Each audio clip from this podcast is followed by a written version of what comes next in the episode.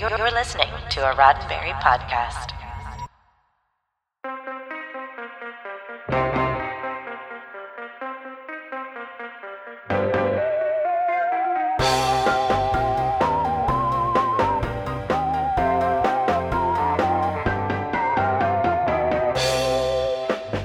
Back in the days of television almost being live to tape, it was easier to pivot future storylines so they'd lean into parts of the show that really worked.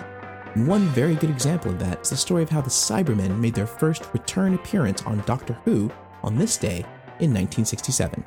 I'm Roberto Lewis, and this is your Sci Fi 5, five minutes of science fiction history for February 11th. The first appearance of the Cybermen had happened mere months ago in an epic four part story called The Tenth Planet, though more people will remember that as being the first story in which the Doctor regenerated at the end, giving up one of his lives for the greater good. What the show's producers did know, however, was that the Cybermen really worked. Their menacing appearance, their weirdly robotic speech patterns, and the kind of unspoken horror that the Cybermen used to be like us until they let technology overtake them. And because one of the creators of the Cybermen was Gerry Davis, Doctor Who's script editor, he and Dr. Kit Pedler, writers of The Tenth Planet, quickly won the writing assignment of bringing the Cybermen back to TV screens across the UK.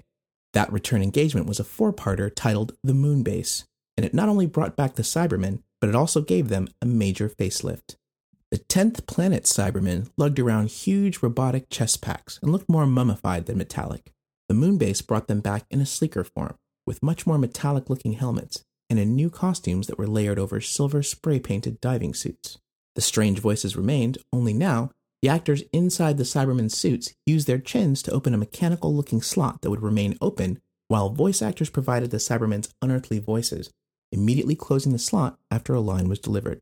Combined with the blacked out eye sockets, the Cybermen now seemed genuinely mechanical and more than a little bit scary to young Doctor Who fans, who then took to imitating Cybermen on the playground. The form factor of the Cybermen in this story influenced all of their later appearances, up to and including Doctor Who's 21st Century revival.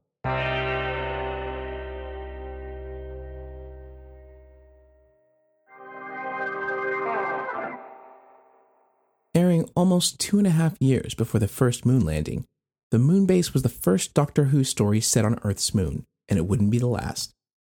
With the producers keeping tabs on current events, it seemed like a good idea to start reflecting the excitement of the real space race in the Doctor's travels. Sadly, only half of the elaborate and sometimes very visible wirework used to achieve weightlessness on the lunar surface set can still be seen. Episodes 1 and 3 of the Moonbase are missing from the BBC's archives. The two missing half hours were recreated as animation for a 2014 DVD release, the first time it had been possible to see the full story since its original broadcast. The same technique has brought many other missing Doctor Who episodes back to life in the years since. The speed with which the Cybermen made a second appearance, and the fact that they got a significant hardware upgrade before their return, quickly made them fan favorites. In a show whose slowly developing mythology had only one or two recurring villains, the Cybermen quickly became the number two fan favorite bad guys, behind the still popular Daleks. But the BBC elevating them to that position of importance was no coincidence. The creator of the Daleks, Terry Nation, had notified the BBC that following one more upcoming appearance, he would be removing his creations from the Doctor Who roster and trying to launch them in their own TV series, possibly even in the US. While that never quite panned out, the BBC was more than happy to bring the Cybermen back again and again, since, unlike the Daleks, the BBC owned the Cybermen. They appeared three more times alongside Patrick Troughton in adventures spanning 18 episodes in total, cementing their importance in Doctor Who lore, and would return to face off against almost all the later Doctors. Not bad for the second place villains. This has been 5 Minutes of Science Fiction History, your daily Sci Fi 5 for February 11th. Sci Fi 5 is produced by Roddenberry Entertainment.